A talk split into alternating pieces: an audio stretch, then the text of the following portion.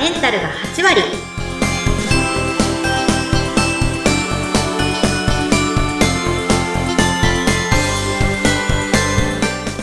らっしゃいませ。キッカーのお客様の味方、美容クリニックの表参道の金子拓人です。インタビュアーの土井さとみですどうぞよろしくお願いいたします女性のための頭皮改善サロンフェムケアサロンキッカが頭皮と心と体のお話を悩める女性の皆さんにお届けしてあなたをまるっと元気にしてくれる番組ですえー4回シリーズで横先生に代わって、キッカのお客様を健康面でサポートしてくれる強い味方、提携クリニックの美容クリニック表参道院長、金子拓人先生をお迎えしています。はい今回はい、よろしくお願いします。今回はどんなテーマでしょうか？今回はですね、病院でやる必要のない検査についてお話ししたいと思います。これはまた何か楽しみな予感しかないですね。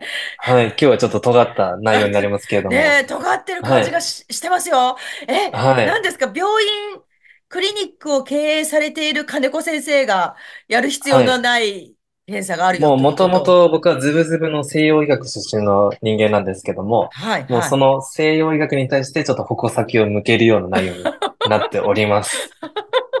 あれですね、昔の自民党をぶっ潰すみたいな感じですね。そうですね。身内から刺されるような感じです。はい。え、あの、やる必要ない病院の検査なんてそもそもあるんですか？実はあるんですね。ええまあ、あの、先に申し上げておくと、まあ、その西洋医学全部を否定するわけではもちろんなくてですね。はい。西洋医学っていうのは特にその急性の病気の時とかに非常に、あの、まあ、命を救ってくれる大事な医学ですね。はいなので、まあ基本はその、えーまあ、医療不振の方とかも結構今多いと思うんですけども、うんうんえー西洋医学自体は非常に大事な学問です。ただ、うんまあ、それがやっぱり、まあ、すべてそうなんですけど、まあ、完全な学問ってないんですよね。はいで、その西洋医学の中でも、昔の利権とか、えー習わしですね、慣習っていうのが残っているせいで、まあ、あまり意味のないものが残ってしまったりするので、まあ、今日はそのあた、そのあたりのお話をしたいと思います。ええそうなんですか。わはいあ、ドキドキするな。では、まず一つ目、やる必要のない病院の検査、じゃじゃん。はい。何でしょうか？バリウム検査です。え、だって先生、バリウム検査は健康診断に行きますと、もう自動的にやることになっているような気がします。土井さんされたことありますか？あります。もちろんです。もちろんです。もうあれあれ、すごい嫌ですよね。嫌ですよ。あの、飲むのは、まあいいにしても、うんだんだん味も良くなってきてるし、あの、はいひっくり返され、こう、横になってみたり、で、ゲップしないでくださいみたいなこと言うじゃないですか。あの、貼り付けの刑にされてぐるぐる回されるんですよね。あのぐるぐるがすっごい辛くないですか？嫌ですよね、あれ。嫌ですね、あれね。ああれれ、実はそんな意味ないんですよ。ちょっとやめて。あのすごい、すごい大変な思いして頑張ってるのに。あ大丈夫です。僕もそれ知らずにやったことありますから。あ、そうですか、金子先生も。。はい。ええあれはそもそも、あの白い、白いものを飲んで何見てるんですか？あれはですね、あの、胃の状態を見てますね。うんうんうんうん。ただ、まあ、レントゲンで見るので、やっぱりその CT とか、あと胃カメラですね。まあ、こういうものに比べると情報量って非常に少ないです。そうなんですか。はい。結局、レントゲンって影を見てるだけなんですよね。はいは。ないので、まあ、昔、そういう胃カメラとか、そういうものが普及してなかった時に、まあ、こういう形で簡便にですね、その胃の状態を見れるっていうところで、普及したのがこのバリウム検査なわけなんですね。じゃあ昔っていうのはもうかなり古からの技術なんですね。古からの、そうですね、ドリフのコントでですね、そのバリウムのあの検査のこうバスあるじゃないですか。あれを使ったコントあったりする。まあ、それぐらいなので、まあ、昭和の時代の検査ですね。そうなんですそれね。がまだ残っちゃってるんですよ。ああ、じゃあ今はそのバリウム検査の代わりに胃の中の様子を見たいと思ったら何を使うんですか？もうぜひ胃カメラしていただきたいですね。そうか、胃カメラか。まあ実はバリウム検査をしてもですね、ね初期の胃がんっていうのは見つからないんですよ。え、それダメじゃん。ダメなんですよ。ダメです。え、見つかり、見つけたいですよ。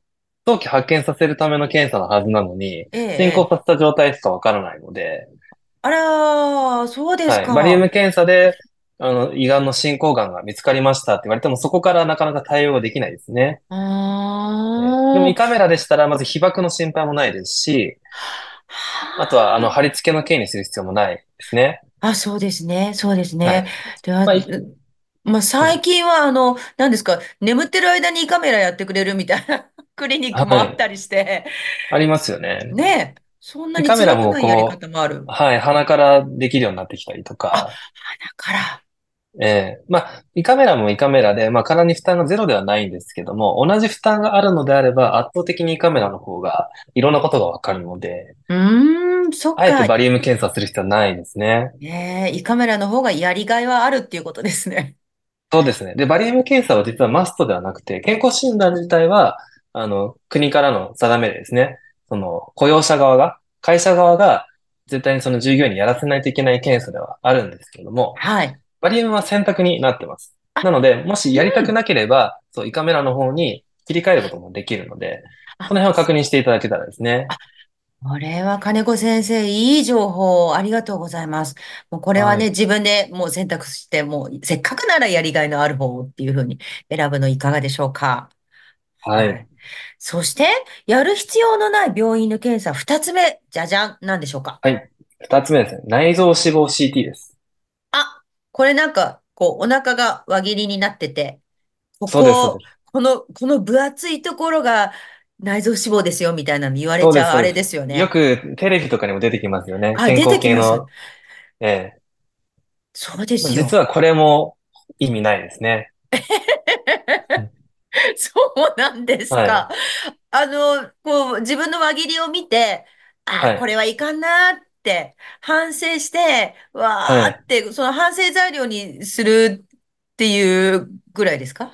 もしかして。そうなんです。で、実際にこのどれぐらいの方が反省したかどうかをですね、ええ。調べた論文があるんですけえど、え、面白いでまあ、すね。結果は残念なことにほとんどの方が反省してなかった。ダメじゃん。そうなんです。そうなんですか。はい。なので、ダイエットの動機づけとしても非常うんに弱いんですね。うんうんうんうん。で、内臓脂肪。CT は、やっぱ被曝が非常にあります。あ、そうなんですね。それは、はい。ちょっと怖いですね。ええレントゲンの130倍なんですね。え、130倍？はい。そんなに大きいと？は、え、そもそも CT っていうのはそれぐらいあるもんなんですか？CT 自体がやっぱり被曝量として多いんですね。うで、ー CT 自ん。体が絶対にやっちゃいけない検査というわけではなくて、うん。やっぱりその、大きな病気があるかどうかを見るときっていうのは CT 非常に便利ですね。うん、うん、うん、うん。えーただ、ただ、その脂肪の厚さを測るためだけにですね、そんなにレントゲン130枚分の被曝をする必要があるのかっていうところで、いや、本当だ。そうですね。メタボか、メタ、メタボかどうかっていうのは、もうお腹見たらわかるじゃないですか。そうですね。おわかり腹、お腹がぽますね。っこり出てて、ええ健康そうな方もメタボなんですよ。で、それをわざわざ輪切りにする必要はないんですよ。もう外から見てわかるんだから輪切りはいらないよと。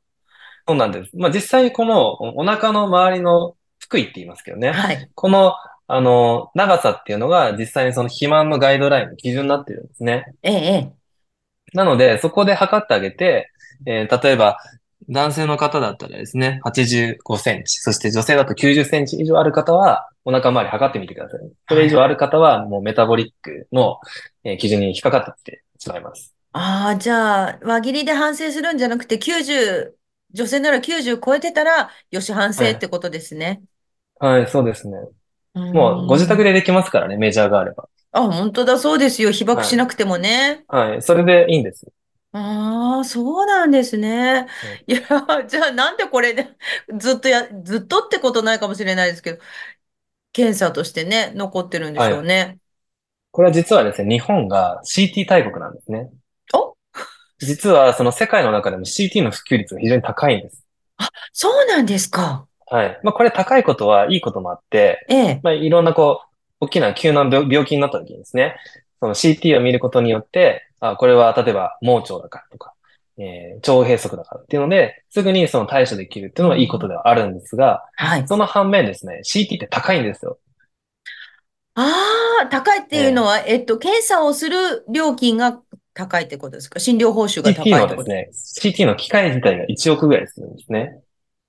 あ、そうなんですか。1はい。台1億円。そうです。えでえ、開業医の先生が、例えばその1億を使ってですね、CT を買いましたってなったら、はい。もうどういうことかわかると思うんですけど、なるほど。お金を回収しないといけないんですね。そうですね。そうですはい。ね。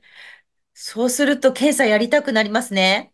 なりますよね。そのメタボの方が来た時にですね、ええまあ今だったら、この CT を、内臓脂肪 CT を取れば、その脂肪のし、えー厚さがわかりますよ。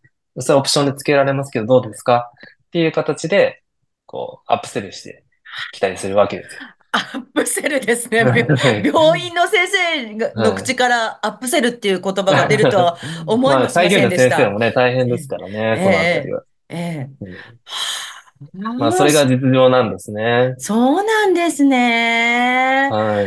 ええじゃあもうこれは取らなくていいんじゃないと。そうです。そうですね。はい。あまあー CT 取るぐらいでしたら、まあ、はい。あの、肥満になると、その脂肪肝って言って、そはいの内臓、特に肝臓に脂肪がついてきますので、はい。それは見てあげてもいいと思うんですね。ただそれは CT 使わなくても、超音波でわかりますね。エコーってやつですか？そうです。お腹のエコーでわかるので、そっちの方がはるかにいいと思いますね。エコーの場合は被爆しないんですね？大丈夫です。これは超音波の音ですね。そうなんですか。これもまたね、安心だし、えええーそんなにお金もかからない。かからないし、ああ、そうなんですね。いやー、はあー勉強になりました。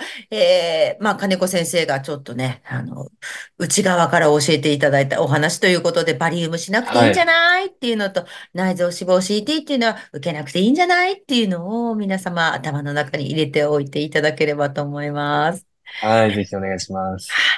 そろそろお時間になりました。今日は美容クリニック院長、えー金子拓人先生に、やる気、やる、やる気じゃない、やる必要のない検査についてお話を伺いました。キッカについてもっと知りたいという方は概要欄にお店の情報やオンラインショップ、LINE、X、元のツイッターですね。こちらのリンクがありますのでご覧ください。金子先生の美容クリニックのリンクももちろん貼ってあります。今日もご来店ありがとうございました。結果のお客様の味方、美容クリニックおもつ参道の金子拓人でした。インタビュアーは土井さとみでした。次回もどうぞお楽しみに。